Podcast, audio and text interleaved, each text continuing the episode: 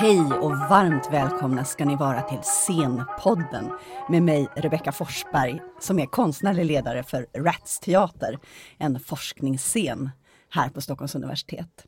Och som vanligt till vänster om mig så sitter Karin Hellander, teaterprofessor. Trivs du bra där Karin? Jag trivs utmärkt, tack. Vad fint, för idag ska vi faktiskt fördjupa oss i ett spännande ämne som är skådespelaren. Och vi har en eminent gäst som sitter till höger om mig i studion, nämligen Gunilla Rör. Hej! Hej! Gunilla, vem är du? Ja. Eh, jag är då mm, en kvinna, 50 eh, plus. Ehm, jag har ägnat mig åt teater nästan eh, större delen av mitt liv. Mm. Ehm, först ville jag bli skådespelare och så kämpade jag för att få bli det. Och sen dess så har jag faktiskt varit det. Jag har eh, jobbat som skådespelare sedan jag var typ ja, 19, 20. Men kan man bestämma sig för att bli skådespelare? Är inte det någonting man föds till? Uh, nej, jag tror absolut att man måste bestämma sig. Det räcker inte med att vara uh, talangfull eller ha någon slags idé om att man ska vara in i teatern utan man måste jobba mm. oerhört hårt. Sen kan det ju vara lite olika hårt då för olika individer. Mm. Uh, och vad som är den inre drivkraften och så kan ju se väldigt olika ut hos olika skådespelare. Men ja, det, det är hårt arbete. Och vad är det man arbetar med? Då? Vad är det som är så hårt? Ja, först tyckte jag nog att det var bara det att få vara med. Mm. Eh, tog lång tid. Mm. Eh, att träna sig, att söka till en teaterskola. Att eh, komma in på en teaterskola, det tog också sin tid. Och sen när man väl var inne på den här teaterskolan då var det ju att komma ut därifrån. Mm. så hela hållen som möjligt. Eh, med sina drömmar kvar och så. Och där är man hur många år? Eh, just då när jag gick var det tre och ett halvt år. Ja. Den varierar ibland mellan tre och fyra år. Och vad, vad lär man sig på de här tre och ett halvt åren? Eh, jag tror att man, eh, man får träna sig i sina viljor och sina drömmar om att bli skådespelare. För det ser ju väldigt olika ut. Ja. Men när man kommer in på en skola då får man ju den plattformen att man kan öva sig Ja. Eh, och förutom att man ska ha en kropp i balans och en slags röst i balans så ska man också ha eh, en förmåga att möta olika material och att ur text skapa gestaltning. Mm. Och det får man ju öva på, det gör ju jag varje dag fortfarande. Mm. Eh, men man får den där plattformen när man går på skolan. Att öva sig i det där. Och kontakterna då till, till teatrar eller? Nej, det vet jag. Ja, i och för sig. Man får ju, man blir ju hur ska jag säga, den plattformen man står på vistas ju också av gäster då från mm. teatervärlden och regissörer och andra skådespelare och andra studenter. Och, alltså man blir ju sedd. Mm. Ja, och sen blir man bedömd också. Så att eh, det är inte alltid bara positivt. Ibland behöver man ju vara i fred i de här processerna. Mm. Men eh, det är en ständig slitning mellan att skåda och att spela brukar jag tänka, skådespelaren. För jag, ska, jag spelar och någon tittar på mig men jag måste också skåda ut över dem jag spelar för. Mm. Ja. Så blicken får inte bara vara inåt, den måste också vara utåt. Just det. Ja, och det där är någonting man övar på hela tiden. Och då är det alltså mm, röstträning man får hålla på med, man får hålla på med fysisk träning som, som fotboll, eller vad gör man? Ja, kanske inte lika hårt som fotboll. Eh, men om man jämför med strategispel och sådär och placering, var man är i laget och så, börjar vi närma oss tycker jag, mm. teaterarbetet. Mm. För det är ju en lagsport som man ändå ska uthärda att vara solist i. Du ska både kunna vara ensam och vara många. För det är mm. bara då det blir någonting. Så ja, det, det, det, det, är ett magiskt yrke på det sättet att man alltid är beroende av andra människor, precis som i livet. Mm kan, även om jag gör en monolog är jag ju beroende av alla andra som hjälper mig att få fram den monologen. Som iscensätter den, ljussätter den, Så, skriver ja. den. Alltså en skådespelare är alltid i, i, behov av ett lag. Just det. Men hur, hur förbereder du dig för en roll? Om du ska göra en föreställning? Ja, jag börjar ju med att läsa pjäsen. Eh, och så blir jag föreslagen då vad jag ska göra och då eh, går jag på magkänsla väldigt mycket. Tycker jag om det här materialet? Tycker jag om rollen?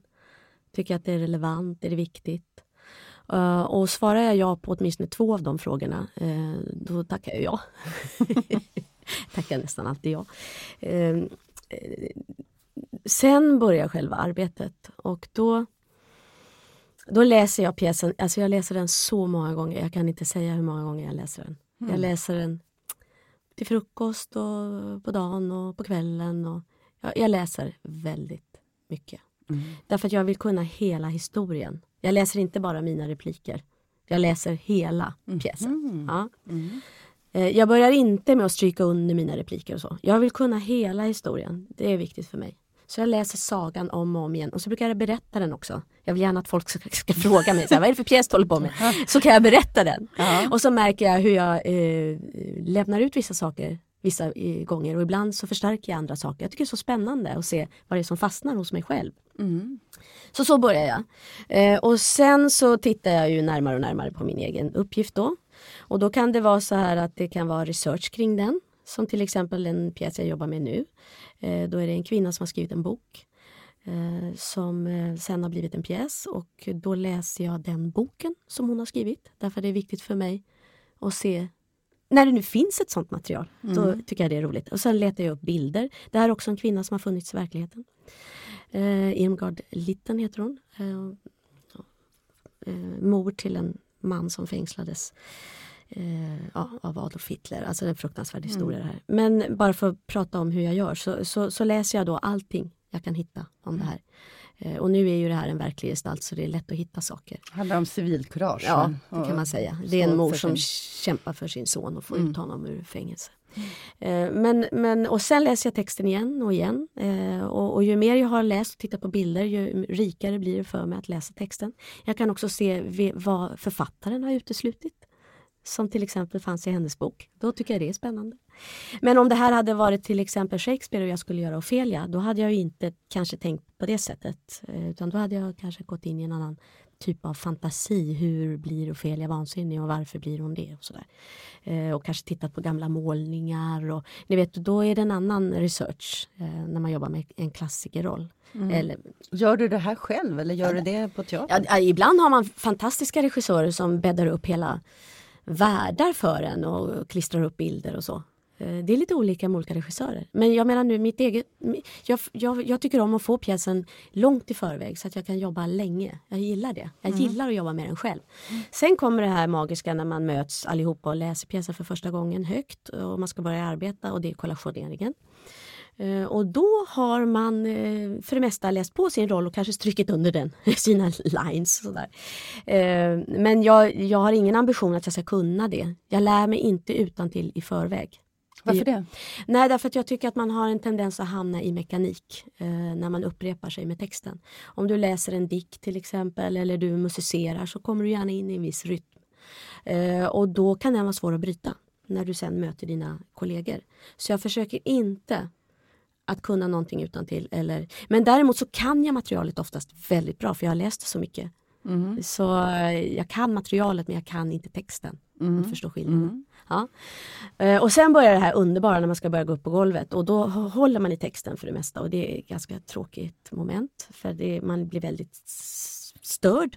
Eh, och nu ska man ju ha glasögon också och gärna dubbla glasögon. Så det, det, är också extremt outhärdligt. Svårt med ja. kärleksscenerna. Ja, nej, det är svårt. Så då försöker jag lära mig texten kanske lite snabbare ändå, men jag håller i pappret. Ja. Du, du, har sagt ett uttryck en gång som, som fastnade hos mig som var att du dricker texten. Ja, det gör, det, det gör jag faktiskt. Jag, jag, slukar den eller jag, jag äter den på något sätt. Och ibland virar jag in mig i mattor. Mm. Jag tror att det var... Det, det var Gertrude Stein. Hon virades in och ut för att hon hade så långa fraser. Mm. Så jag ville liksom hålla hela frasen under tiden jag rullade mig in i mattan. Och sen rullade jag mig ut i mattan och då var frasen slut. eh, eh ja, det, det var ett sätt. För att hon hade så långa meningar. Mm. Eh, blankvers är också väldigt härligt. Då kan man gå med Shakespeare så här framför sig i, man håller det så här i pocketen. En bit framför ansiktet. en bit framför ansiktet. Mm. Och så går man långa promenader under en slokhatt och så pratar man högt och oförskämt för sig själv. Eh, mm. på och slingriga skogsvägar. Det är jättebra. Men då, liksom, då går man texten, då måste man ha kommit lite längre. Då måste man också kunna texten ganska bra mm. men man ändå tittar på den. Mm. Och så får man hjälp av blankversen. Det här har man ju olika metoder. Mm. Men inte pressa och trycka in texten. Nej, Nej. leka. Mm. Alltså promenera är bra. Eh, och, och bolla är bra också. Sen när man har kommit så långt så att man kan lägga ifrån sig texten. Då kan man liksom hålla på med en boll och jonglera. Och säga texten samtidigt. För varje gång du tappar bollen, då får texten nytt liv. Eh, och det är lite som att möta eh, medspelaren eller motspelaren eller vad vi nu vill kalla det för. Så det där är lite olika med olika texter också naturligtvis. Sen kan det ju vara såna här texter som Va? Vad sa du? Punkt, punkt, punkt. Frågetecken. Nej, jag sa ingenting. Är dörren öppen? Dörren är inte öppen. Alltså sådana texter, eh, de är ju det svåraste. För då är du extremt beroende av den där andra som ska säga punkt, punkt, punkt, frågetecken. Eh, och innan du har lärt dig det, så, eh, då är håret så här, alltså det står bara rakt upp. Nej men man blir tokig. Det är det svåraste faktiskt. Det är korta texter, absurda texter, vardagliga texter. Norén ibland, även om det är fantastiskt, så är det otroligt ansträngande. Och återupprepningar. Alltså, Ja, återupprepningar och eh, det absurda lite sådär. Mm. Eh, när vi pratar blankvers Shakespeare, det är lätt som en plätt i jämförelse. För att det är rytmiskt och Ja. melodiskt. Mm. Så förberedelsen är ju då att läsa mycket och sen eh, titta mycket omkring sig. Jag, jag tycker om att titta på folk också. Jag kan sitta på tunnelbanan och tänka, är det där, är det där Irmgard som sitter där? Alltså jag njuter av att titta på folk i hemlighet. De vet inte om det, men de är med och påverkar mina rollarbeten. Akta er för Gunilla Röd Ja. tunnelbanan. Hon jag är livsfarlig! Helt tomt när Ja, du men kliver in. Då suger jag i med dem också. Ja, nej, men jag tycker det är roligt. Och... Ja, sen, är det... ja, sen kan man ju ta på sig någon sko då plötsligt. Jaha. Ja, så man känner liksom, hur, hur går den här personen? Vilken klack han Ja, har, eller han. skorna tycker jag nästan är det viktigaste. För det skapar liksom gången. Mm. Sen kommer allt det andra också. Men, eh, och sen kommer ju det här underbara när man går upp på golvet och, och har, kan sin text och inte behöver hålla på och fippla med glasögonen och det där. Eh, och, och leta med varandra och hitta saker. Och, eh, och sen blir det bara roligare och roligare och roligare och sen kommer det till en punkt när allting faller ihop och det blir jättetråkigt. eh, och man tycker att man kan allting och man har inga överraskningar i rummet och man känner bara att man upprepar sig. Och då får man liksom säga till sig själv så här, inte upprepa, återskapa, återskapa. Ni vet man får hålla på och lura sig själv. Eh, Ser det alltid ut så menar du? Det finns ja, en jag process. måste säga att det finns en sån process alltid. Vad har du för knep då? För att liksom eh, hitta de där fläckarna av ovisshet eller nyfikenhet. Eh, Nej, men när jag hakar upp mig som allra mest och tycker att jag bara eh, härmar mig själv och, och, och, och lyssnar på mig själv och sådär. Då, då, är det, då är det precis det jag måste börja göra. Tvärtom, lyssna på den andra. Lyssna på den andra igen. Lägg ut öronen på axlarna. Hör vad den säger. Eh, så kommer du bli överraskad igen. Du, du vet inte vad som ska komma. Alltså man måste börja lyssna på nytt. Inte bli erfaren och rutinerad och veta. Utan nu måste det bli på nytt igen. Och då är det lyssnandet. Det är det, enda, det är det enda knepet. Och sen får man ha dåliga dagar. Man får bara stå ut med sig själv och ha en dålig dag. Jag tänker på vad gör kostymen då? För att du säger att det är viktigt till exempel med vilka skor man har. Att det kan sätta också en del av en karaktär. Att man kan få en gång eller en kroppshållning eller vad det kan vara. Jag tänker att kostymen måste ju ofta vara extremt viktig och jag tänker att du gör att det sker i nära samarbete med kostymör eller kostymdesign, kostymskapare. Men hur, hur viktig är kostymen för dig? Ja men den är lika viktig som skorna. Det är bara att jag börjar där nere med skorna på fötterna. Eh, nej men jag tycker att kostymen är, jag brukar säga att det är skådespelarens hud. Eh, därför att det, det, är ju, det är ju det vi visar upp som är våran, vårat nya skinn eller vad ska jag säga. Eh, och jag är ganska känslig för eh, de där kostymprovningarna och eh, det blir ofta lite diskussioner hit och dit. Eh, inte för att eh, inte kostymörerna har tänkt ut fantastiska saker för det mesta. Men ibland så är teckningarna lite tjusigare än den egna kroppen som de sen ska fästas på. Och då behöver man ibland eh, kanske justera, kanske sätta på en byxa istället för en kjol eller lägga till en hatt istället för en sjal. Eller, eh, d- lite beroende på också hur ens kroppskonstitution är. Ska jag verka större eller ska jag verka mindre? Ska jag verka eh, blekare eller ska jag vara färgstark? Alltså allting, eh, skinnet är, ja det är huden. Det är kostymen. Så kostymen är oerhört viktig. Har jag en ficka som jag kan använda? Har jag en, en, en, en, en liten rosett? Eller, eh, eller har jag så här tunga, åh oh, vad det var härligt att göra Rickard den tredje. Bara gå till herrkostym, vilken dröm! Och få de här skinnen och jag hade en mantel som var sju meter lång. Ja men då kände jag mig som en riktig skådespelare. Gud vad det var härligt! Herrkostym. Ja, herrkostym. Jag älskar herrkostym. Och det var nitar och det var liksom tunga kläder som det var jobbigt att ta på och stövlar som man kunde stå på golvet. Och jag älskade herrkostym. Mm. Ja, det var underbart. Men, men det är för att man har haft så mycket chiffong och såna där lättsamma tyger. Och det ska, ja. Men jag, eh, jag gillar damkostym också, jag älskar dem. De är jätteduktiga. Men, men förstår ni eh, vad härligt det var att få det skinnet. Ja. Mm. Jag tycker det är intressant att höra hur du berättar om att du läser texten så noga många, många, många, många gånger och hela pjästexten och inte bara din egen roll, din egna replik. Jag tänker, för inte så vansinnigt länge sedan ändå, så var det ju så var, eh, på teatrarna att man fick rollexemplar där bara ens egna repliker var plus sista stickrepliken, alltså eh, rollen innan skådespelaren innan ens allra sista ord som man skulle veta när man skulle komma in med sin replik så man skulle liksom pricka rätt. Men jag hade ingen aning om vad de andra egentligen sa. Hur, har du haft en relation till ett sånt arbete någon gång? Nej det har jag inte faktiskt men, men jag har ju träffat många äldre skådespelare som har berättat det här för mig och också visat mig sådana manus. Bland annat eh, Meta Velander och, och eh, det, det, var så komiskt för det var några sådana här gulnade blad där det bara var då typ fyra repliker på det ena bladet och fem repliker på det andra bladet. Och så var det då ingångar och utgångar av de andras repliker. Och hon berättade för mig, jag visste inte ens vad det var för pjäs. Jag fick ju gå till biblioteket för att läsa pjäsen för att se vad jag skulle vara med i. Och, och så jobbade man eh, förr i tiden. Det var väldigt vanligt. Och jag tänker att det är lite mot filmskådespeleri. Där har man väl mindre eh, kunskap om vad, vad man ska gå in i. Eller? Ser det annorlunda ut när du jobbar som filmskådespelare? Ja, det gör det ju. På ett sätt är det ju ganska likt eftersom du kanske får en scen eller två som du ska vara med i. Mm. Eh, och så får du kanske de texterna som är i de scenerna. Och så får du, om du ber om det i alla fall, hela manuskriptet. Eh, så att du kan veta vad det är för sammanhang och sådär. Eh, så li, lite likt är det ju. Men, men nu har jag kanske jag har gjort så pass eh, genomgående roller också på film och då har man ju en början, mitt och slut. Eh, och då har jag gjort så att då har jag tejpat upp hela min berättelse på väggen.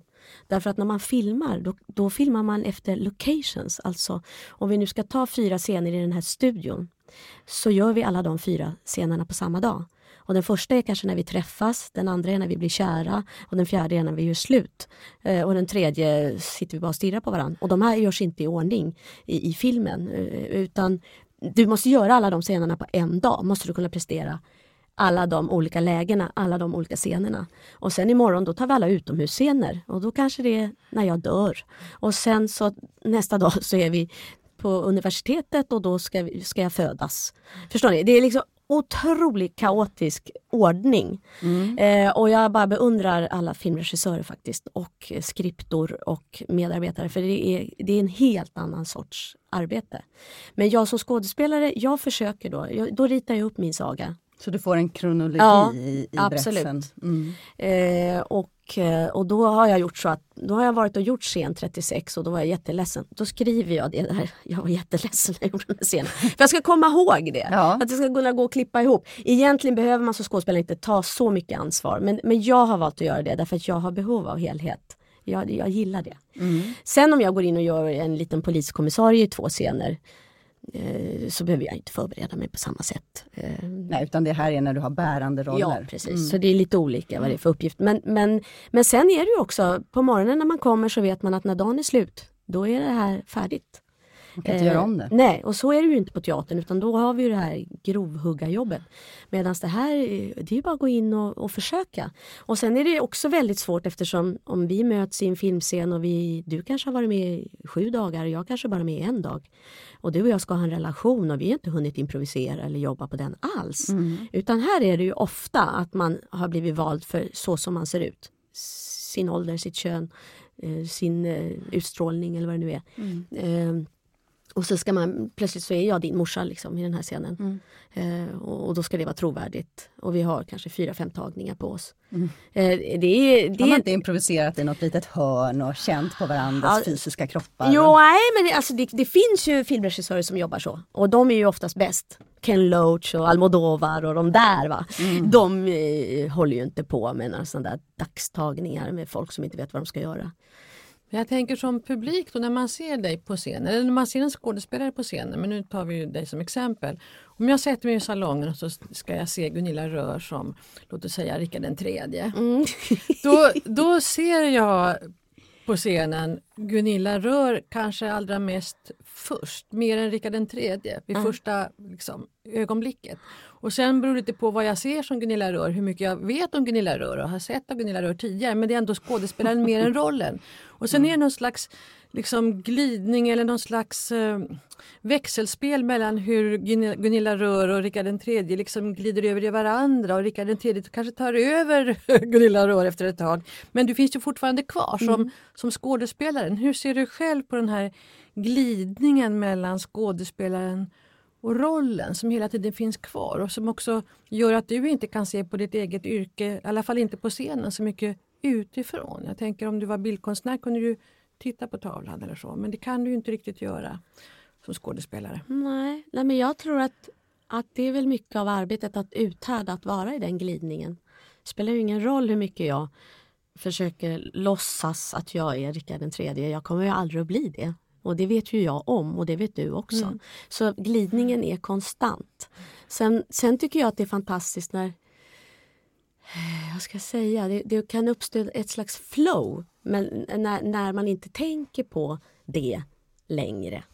Eh, det kan jag ju uppleva när jag ser andra göra scenkonst. Men sen är det ju också det personliga hos varje skådespelare i de här glidningarna som man vill titta på. Jag kanske vill titta på just du när du ska försöka leka att du är Rikard tredje. Eller jag vill titta på Jonas Karlsson när han gör det. Eller jag vill titta på någon annan. Eller så den och den vill jag inte titta på. För att jag är intresserad. Jag vet redan någonting. Men sen är det ju så att många gånger man går till teatern, jag tänker på alla de ungdomarna som var så där, de hade ju varken sett Rikard den tredje eller en Gunilla Rör och de var inte särskilt intresserade heller. Eh, och det där måste man också uthärda i att försöka liksom, skapa kontakter, men se sagan åtminstone, se sagan. Eh, så det får man försöka hålla sig ibland när man känner att de här glidningarna och rollerna eh, springer ifrån en eller man uppfattar att man inte får kontakt med publiken. Och jag tänker också att det finns ju metoder som, som man kan lära sig, som, som har skrivits om. Karin, kan inte du berätta några av de metoderna? Jo, alltså jag tänker när du säger så här att du inte är intresserad av, aldrig, aldrig varit det heller, att liksom gå upp i rollen. Liksom, eh, bli galen när du ska spela galen. Det finns liksom inte på kartan för dig. Då tänker jag ju förstås på den ganska då missuppfattade Stanislavski, Konstantin Stanislavski som har varit så betydelsefull i hela västerländska som teaterkulturen. Och som eh, förknippas mycket med den psykologiska realismen. Han, han eh, var en av de som startade Konstnärliga teatern i Moskva kring sekelskiftet 1900 och spelade och regisserade Tjechovs pjäser bland annat. Och förknippas med många av de här begreppen som ofta fortfarande influerar både skådespelarutbildning och många skådespelare fast man nu ser det på ett annat sätt kanske. Det magiska om, om, om jag som skådespelare vore under rollens givna omständigheter, hur skulle jag då? Eller fysiska handlingar som handlar om hur man kopplar ihop eh, fysiska aktioner med psykologiska förlopp och som sätter igång det undermedvetna som kopplas till det medvetna där känslan och viljan och intellektet samarbetar.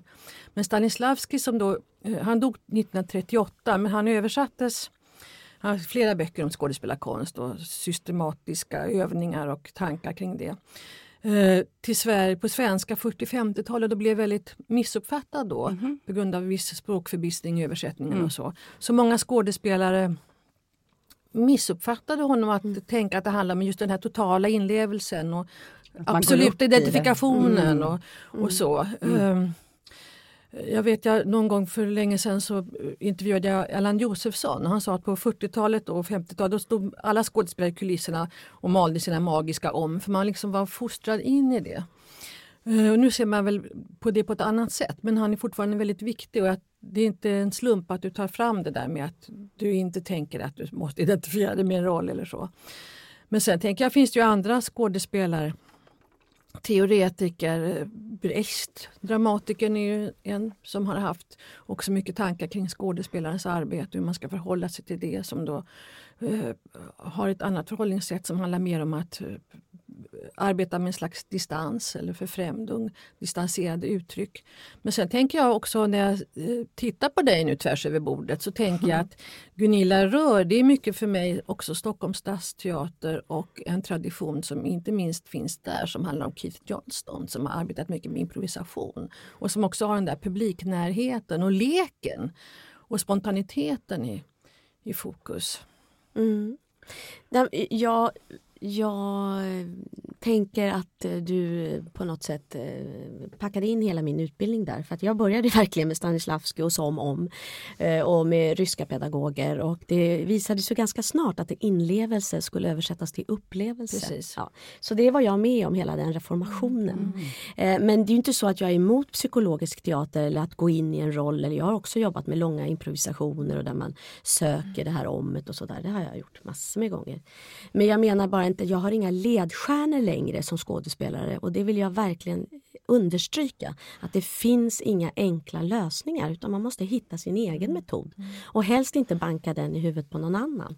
Men jag var också tacksam att jag fick möta Penka till exempel som då var student till Brecht mm. som började prata om samhällsansvaret och varför teater överhuvudtaget. Mm. För det var väldigt mycket jag, jag, jag när jag sökte scenskolan. Att man skulle gå in och göra sin känna, grej och bli känna, mm. känna mig och jag och in och ut. Eh, och då kom han plötsligt och, och, och, och öppnade den eh, pupp pappan, vilket var väldigt viktigt. Och, så det hade jag med mig när jag sen kom till Stadsteatern. Sen är jag ju väldigt fostrad, tycker jag, inte av Keith Johnston utan utav Susanne Oster. Ja.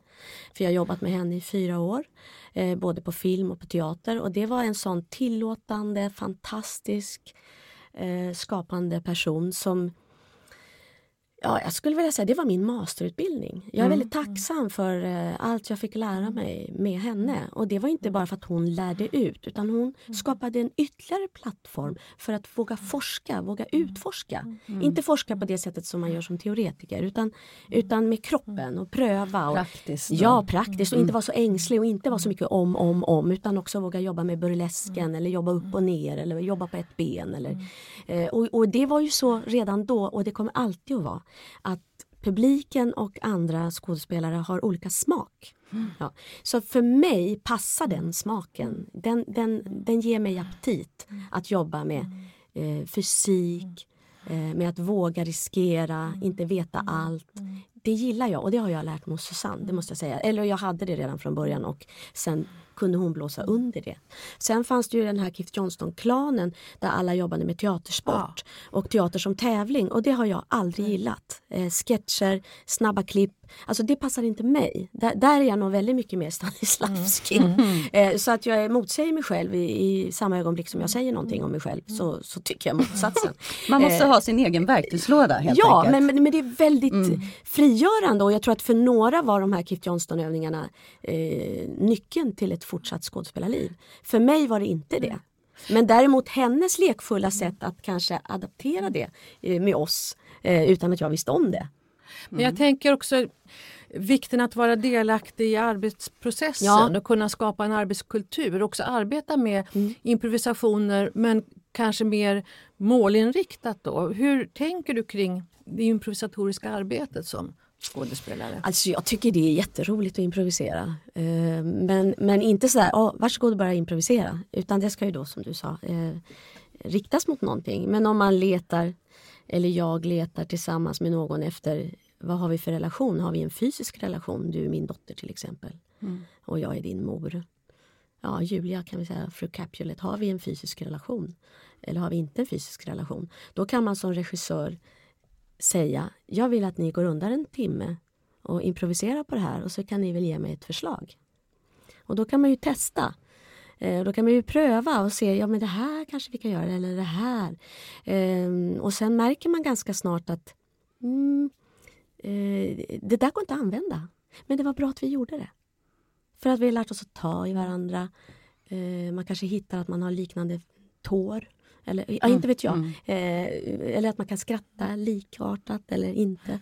Alltså improvisationen skapar det som kanske står i texten men som man inte förstår för att man måste få det i sin kropp. Undertext. Ja, improvisationen hjälper till att skapa undertext. Åh, kan inte du förklara vad undertext är? Alltså jag kan ju börja så kan Karin fylla i. Men för mig så är undertext det som händer mellan. Det är inte den texten du läser. Eh, eller, eller lär dig utan till. Utan det är vad den egentligen betyder.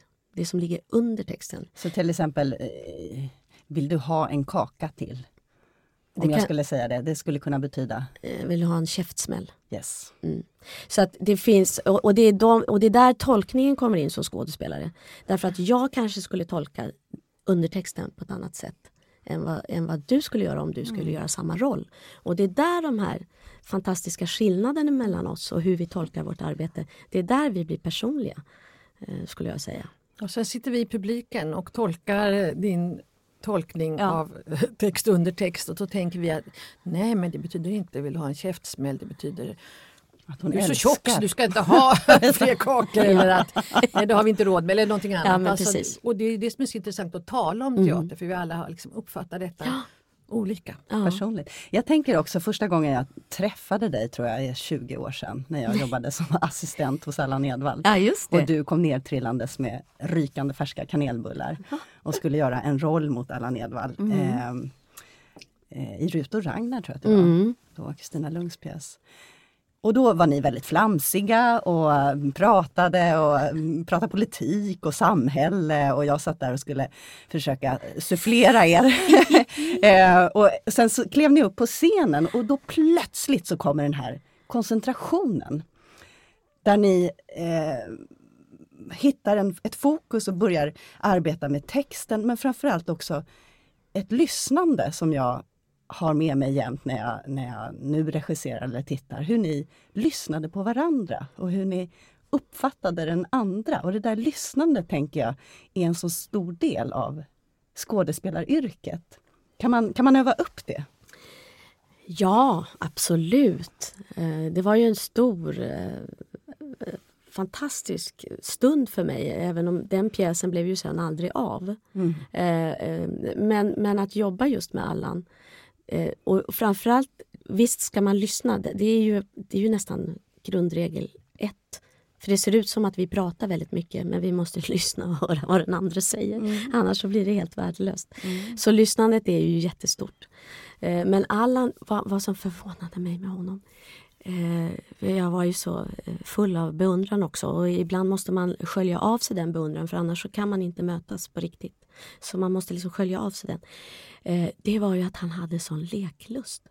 Eh, det fokuset som var inne i rummet när han var giraff och jag var krokodil. Det, det fokuset har jag fortfarande inte varit i närheten av. Denne äldre man med all sin erfarenhet som plötsligt slickar i sig små eukalyptusblad och får syn på mig där jag ligger i vassen. Jag kan inte förklara vilken lyckokänsla det var. Eh, och efter det där flamset med bullarna Ja. eh, så var den här allvarliga filosofiska giraffen. Och jag kände liksom, nu är det bara hugga. Nu är bara hugga. Jag är krokodil. Jag är krokodil. Jag är inte skådespelerska. Då var jag verkligen, jag måste, vara, jag måste hugga Allan Edwall. Eh, men, men det var så fantastiskt för att jag parallellt med det här så jobbade jag med några studenter på Teaterhögskolan och vi gjorde Tjechov. Eh, och då var de väldigt influerade av en annan stor eh, hjälte då inom teatern som heter Kevin Hjelm. Som har en helt annan metod. Som jobbar väldigt mycket med texten eh, och gör väldigt lite fysiska anspråk i rummet, i alla fall i början. Eh, alltså han leker inte om jag säger så. Eh, han, han går in i någonting annat och det, det är helt okej för han kan göra det. Men hans studenter som härmade honom kunde inte göra det. Så jag kom från de här fantastiska repetitionerna med de här eleverna som inte ville röra sig, inte sätta sig, inte stå. Eh, de väntade på en sanning. Och sen gick jag ner till Allan som bara lekte att han var en giraff. För mig var det, eh, alltså den, den äldre mannen lekte men den yngre studenten kunde inte ens leka. Eh, och där tror jag att jag någonstans började eh, reflektera och formulera mitt eget skådespeleri eller var jag vill befinna mig i mitt eget skådespeleri. Jag tror inte jag hade gjort det tidigare. Jag ville bara spela teater. Mm. Men det hänger också lite ihop tänker jag med ett längre perspektiv. Det här med ensemble ensembletänkandet, att tillhöra en ensemble, utvecklas tillsammans eh, under någorlunda lång tid och få kontinuitet. Även om man har liksom öppnat för lite syreupptag med att folk byts in eller man försvinner ett tag. Men hur tänker du kring det här med ensemblearbete? Att kunna bygga en ensemble över tid. Har du skådespelarkollegor som du arbetar återkommande med? Eller? Ja, alltså när, när jag nu jobbar på Stockholms stadsteater så har jag många som jag återkommer till och jag upplever att när vi lyckas göra bra teater då tycker jag att det är på grund av ensemblen faktiskt. Att vi har kunskap om varandra och, och att vi också har en eh, eh jag ska säga, en, en famn att falla i när det kommer in nya. Och, eh, jag tycker vi har en väldigt bra laganda på Stockholms stadsteater. Det måste jag säga. Sen kan man ju ha det på en mindre teater också. Eh, men eh, men det är ju, ja, jag, jag, är ju väldigt präglad av det. Jag har haft nåden att få jobba med väldigt många människor om och om, om igen. Och utveckla mig tillsammans med dem. Jag har också fått jobba med helt nya. Så jag har haft en väldigt så här bredd i hur jag har fått använda mitt skådespeleri och det är jag också mm. tacksam för. Jag har också fått regissera, jag har jobbat som pedagog, jag har jobbat som eh, ja, coach eller vad vi nu ska kalla det för. Jag har haft eh, nåden att få jobba på så många mm. olika sätt.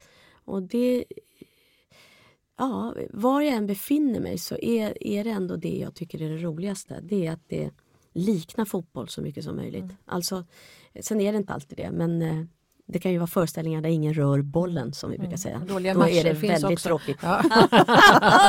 tråkigt ja, eller någon bara håller i bollen hela tiden och inte vill släppa det. Nej, men, men, men jag tycker det är en bra metafor liksom för, för när det funkar.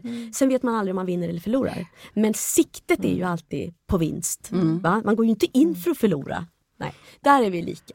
Men när du undervisade i filmskådespeleri, vad, vad kunde du lära ut då? Ja, ska jag kanske fråga mina studenter. eh, jag tror att det som jag tillförde eh, Ja, dels är det här med de två olika verktygslådorna. Att man jobbar med mindre verktyg när man jobbar med film och större verktyg när man jobbar på teatern. Men det betyder inte att man ibland kan ta det lilla verktyget ut på den stora scenen och det stora verktyget kan också fungera framför kameran. Mm. Allting beror på hur man använder det. Men, så jag pratar mycket om det stora och lilla alfabetet när jag jobbar med filmskådespeleri. Men vad jag tror att jag var bäst på det var nog att eh, delegera och se till att eh, de gjorde saker tillsammans. Att jag gav dem uppgifter så att eh, filmregissörerna fick jobba med skådespelarna och skådespelarna fick jobba med filmregissörerna men de fick också byta yrkesidentitet. Så skådespelarna fick också regissera filmregissörerna och filmregissörerna fick spela teater. Varför är det bra? Därför att man måste bryta ner hierarkierna. Eh, det är lite det där jag menar, om man spelar bara med beundran eller bara lyder då kommer man inte åt konstens innersta väsen, för det är anarkistiskt och det måste få vara det. Kanske fel ord, kanske vi ska säga personligt eller mm. men genomtolkat eller gestaltat. Men det ska inte vara lydnad och det ska inte vara manipulation. Det är mina grundpelare när jag undervisar. Så, och det tyckte jag att jag hittade praktiska övningar för. Mm. Sen, eh, ja. Kommer det lätt in, tänker jag, i teaterarbetet annars? Ja, det tycker jag. Det tycker jag det gör. Varför det? Ja, det, det är, är ju ett hierarkiskt eller? system, eller hur Karin? Ja, Hela teatern är hierarkisk. Och det kan man aldrig ta bort, men man behöver inte understryka det. Det är väl så jag tänker. Mm. Vilka egenskaper uppskattar du särskilt hos en regissör? då? Eh, lyssnad. Eh, att, att, att han eller hon lyssnar och har tålamod. Att vänta lite. Inte ha för bråttom. Men eh, det, det, det, behöver, det, det, kan vara på olika sätt. Absolut. Mm. Eh, Sen, sen, uppskattar jag ju när, när jag upplever att om, om regissören lyssnar och har tålamod då ger ju regissören mig utrymme. Om regissören är så förberedd så att den säger ja, gå dit, stå där, gör det. eh, varsågod bryt ihop eh, och så. Eh, då känner jag mig lite begränsad i min skaparförmåga. Lite snäv. Jag tycker att det snävar till lite. En annan sak jag tänkte, man ser på eh, roller som du har gjort, att liksom en, en nästan en rollgenre kan man säga som du har gjort mycket. Det är liksom dokumentära kvinnoporträtt. Konstnärer och andra, Frida Kahlo och Karin Boye och Frida Stenhoff och Gertrud Stein. Och, ja, det finns ju en hel rad där. Mm. Hur tänker du kring det? Är det också, har du varit målsökande kring de här kvinnorollerna eller hur kommer det sig? Har de sökt upp dig Det är kanske? jätteroligt att träffa en professor som säger till mig att jag har gjort det. Nej men det är så roligt! Nej men du har ju helt rätt. Men det, jag har inte börjat reflektera eh, kring det förrän väldigt, väldigt sent. Jag skulle vilja säga kanske bara för ett par år sedan. Jag har inte medvetet...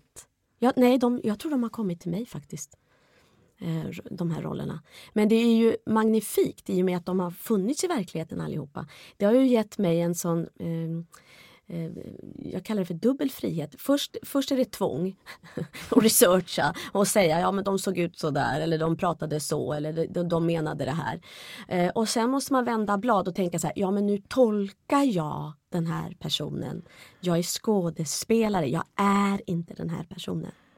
Eh, och att ge sig själv frihet då. Att kanske vara blond fast den, den var svarthårig.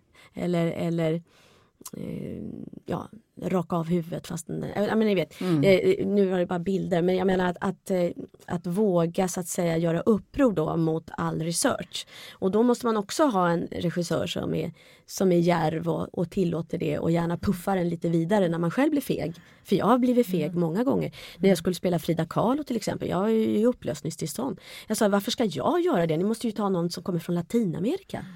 Eh, eh, därför att jag är så fördomsfull själv. Eh, och till slut så blev jag övertalad och det är ju en av de viktigaste rollerna för mig personligen. Därför att den tvingade ut mig i helt andra landskap än vad jag någonsin har varit i. Som sen fick eh, konsekvenser för mitt eget liv. Vilka landskap tvingades du ut i? Ja, att leka att man är mexikan. Att påstå att man är en, en, en konstnärinna med den skönheten som hon har. Eh, med den passionen som hon har. Jag kände mig som, eh, vad heter hon på Näckrosbladet, Lilla Tummetott. Som plötsligt skulle spela Frida Kahlo. Jag, jag förstod inte hur det skulle gå till. Jag är vit. Jag har fräknar.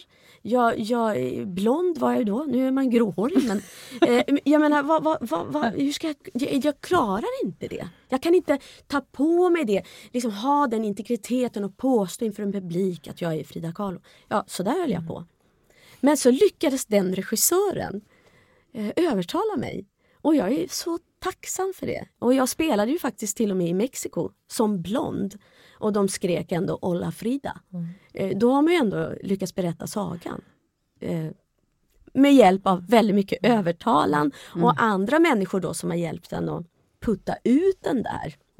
Fast det ligger ganska nära en diskussion som är stark i tiden idag tänker jag. Både vad gäller att spela som skådespelare men också att skriva eller överhuvudtaget uttala sig om saker. Alltså vem har legitimitet att säga någonting om det här eller spela den rollen som är så här mexikansk kvinna eller man eller vad det nu kan vara. Hur tänker du kring det?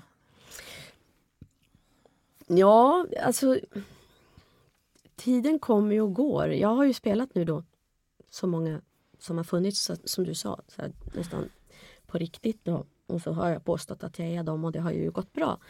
Nu känner man att kanske det är ett trendbrott och, och vi lever i en ny kontext och den nya kulturen. Och jag tror inte det är någon som kommer fråga mig om jag vill spela svart just nu. Men, men jag tycker ju att teatern ska vara det rummet där man kan göra det. Eh, förstår du vad jag menar? Ja. Men nu ska man helst spela det man ser ut som eh, och det är lika begränsande för alla. Eh, så jag är väldigt tacksam för att jag har fått vara med på teatern när det var lite mer tillåtande även om jag själv var fördomsfull. Men jag vill gärna se en, en svart Julia, jag vill gärna se en, en Jean som spelas av en eh, transsexuell. Jag, jag är öppen för alla typer av möjligheter. Men just nu är vi lite ängsliga. Eh, och då hamnar man i det här igen att är man 1,56 så spelar man 1,56. Eh, och jag vet inte, vi får se var vi hamnar. Men jag tänker om man drar parallellerna till leken igen så är ju poängen med leken, det är ju det magiska om även i leken att jag, jag kan leka att jag är en, en, en eh, groda eller en flaggstång eller en eh, gubbe eller en bebis. Om vi går med på den överenskommelsen så leker vi det under en tid tills vi byter roller i leken. Jag tänker också på det här med skådespelarens status i samhället. Hur, hur har det sett ut Karin, historiskt? Eh, Alltså jag tänker det har ju varit väldigt alltså växlande men ofta har det ju varit ett lågstatusyrke ändå, ut- förutom då vissa stora stjärnskådespelare, stjärnskådespelerskor. Eh, Men rund, alltså, om man ska ta det väldigt schablonartat så har det ofta varit ganska lågstatusyrke. Har liksom gycklartraditionen som liksom ligger kvar, tänker jag. Mm. Ja, men jag håller med. Jag, jag, på, på det planet, alltså när jag ser det utifrån. Eh, Men, men jag tycker ju själv att det är ett fantastiskt yrke. Jag upplever ju inte att jag är någon lågstatusperson sådär på det sättet i mitt yrke. Eh, eller att det är, men, men, men eh, nej, jag tycker, att det, är- jag tycker att det är nåd ändå. Och det tror inte jag att det egentligen är nu heller, men jag tänker mer liksom, om man tänker bakåt historiskt, det är sådana taskspelare. Ja, och det, är ja, liksom, det är liksom den traditionen. Sen, och sen idag är det liksom mediasamhället är ju så otroligt starkt så att väldigt många skådespelare har ju en väldigt liksom, hög status naturligtvis. Men eh, kan nog också variera. eh, Absolut, absolut, mycket. visst gör det det. Och ibland tänker man ju att eh, ja, ja, det är väl klart att man skulle kanske satsat på att bli jurist eller någonting, något riktigt arbete. Det är klart att man har sådana stunder. Eh, framförallt när det kanske inte går så bra eller man känner att man är i, i någon process och man tycker bara, nej men varför ska jag hålla på med det här? Eh, men, men tvivlet är ju också en, en, en vad ska jag säga, morot. Men ser man idag så tänker jag, är det också, alltså det är ju samma sak. Det är förhandlingsbart i olika eh, liksom, i läger eller i olika landskap snarare. Att, att vissa, I vissa fall kan eh, högstatusskådespelare vara knutna kanske till stora teatrar. Som har fått, man har fått spela eh, stora roller i liksom erkända pjäser och då har man blivit mycket omskriven. Man får en slags hög status i det. Att jämföra med skådespelare som får spela soldaten längst bort i hörnet i någon liksom lite mer undanskymd teater och inte har blivit så omskriven. Och, Eller det finns också barn, barnskådespelare- barnteater, vuxenteater och klassrumsteater. Det är också olika statushierarkier. Men sen beror det ju på var man befinner sig. Jag som arbetar med, ja, verkligen och intensivt med barnkultur och barnteater. Jag tycker att alltså, bra barnteaterskådespelare det är ju nästan det bästa och finaste och hög status man kan vara. Så att det beror ju på vilka glasögon man har på sig. Absolut. Jo, jo, men jag tänker i samhället Ja. stort Ja. så, så finns det en sån Ja, bakgrund. ja, absolut. Att, att man inte Ja. är på riktigt, riktigt. Ja, ja, absolut. Och är det verkligen ett riktigt uh, arbete? Men vilken Och- funktion fyller skådespelaren då? Om vi tänker så. Vad, vad ser ni som... Ja men för mig är det, för mig är det ungefär lika viktigt eh, som att gå till en läkare när du är sjuk. Alltså, jag vet precis varför jag drevs till teatern, behöver inte gå in på alla detaljer men det var helt läkande process för mig att möta teater. Eh, jag menar som publik nu. Eh, att det på något sätt eh, sydde ihop någonting som för mig var helt skilda saker. Och jag kunde kanske ha gått till en psykolog, jag kanske kunde ha gått till en doktor. Alltså jag menar att, att, att leva i en aktiv kultur där vi berättar sagor för varandra, det är lika viktigt som när barnen är små. Att vi fortsätter berätta de här sagorna. Och teatern är en sån plats för mig. Sen kunde det vara ur television eller nu är det Youtube eller, eller folk sitter och knarkar tv-serier eller vad de nu gör. Men det är någonting läkande i att sitta och se på andra. Någonting som man Som själv- Och att man gör det tillsammans. Ja. För det tänker jag också är det fantastiska med, med alltså scenkonst.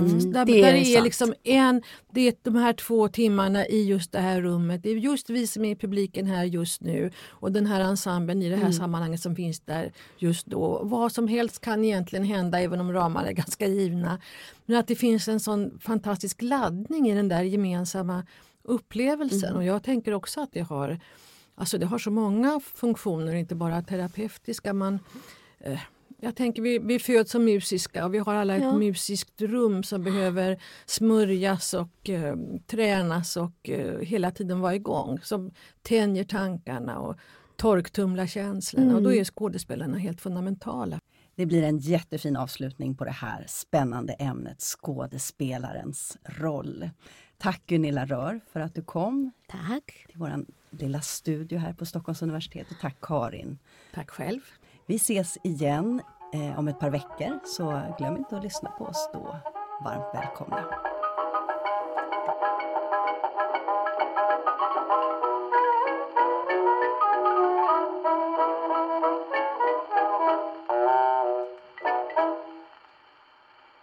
Du har lyssnat på Scenpodden, en podcast från Rats Teater och Humanistiska fakulteten vid Stockholms universitet.